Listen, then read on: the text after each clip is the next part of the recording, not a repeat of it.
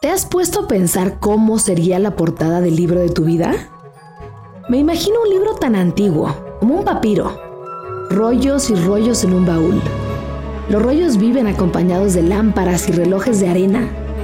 Parecen ser lo único que sobrevivió al incendio de la biblioteca de Alejandría. Estos rollos no están a la venta. No hay tiraje.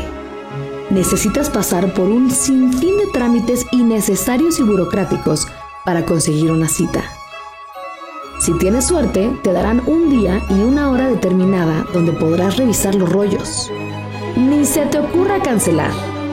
En todo momento habrá un guardia viéndote con ojos desconfiados, analizando todos tus movimientos. Te sentirás importante como un explorador encontrando el mapa del tesoro.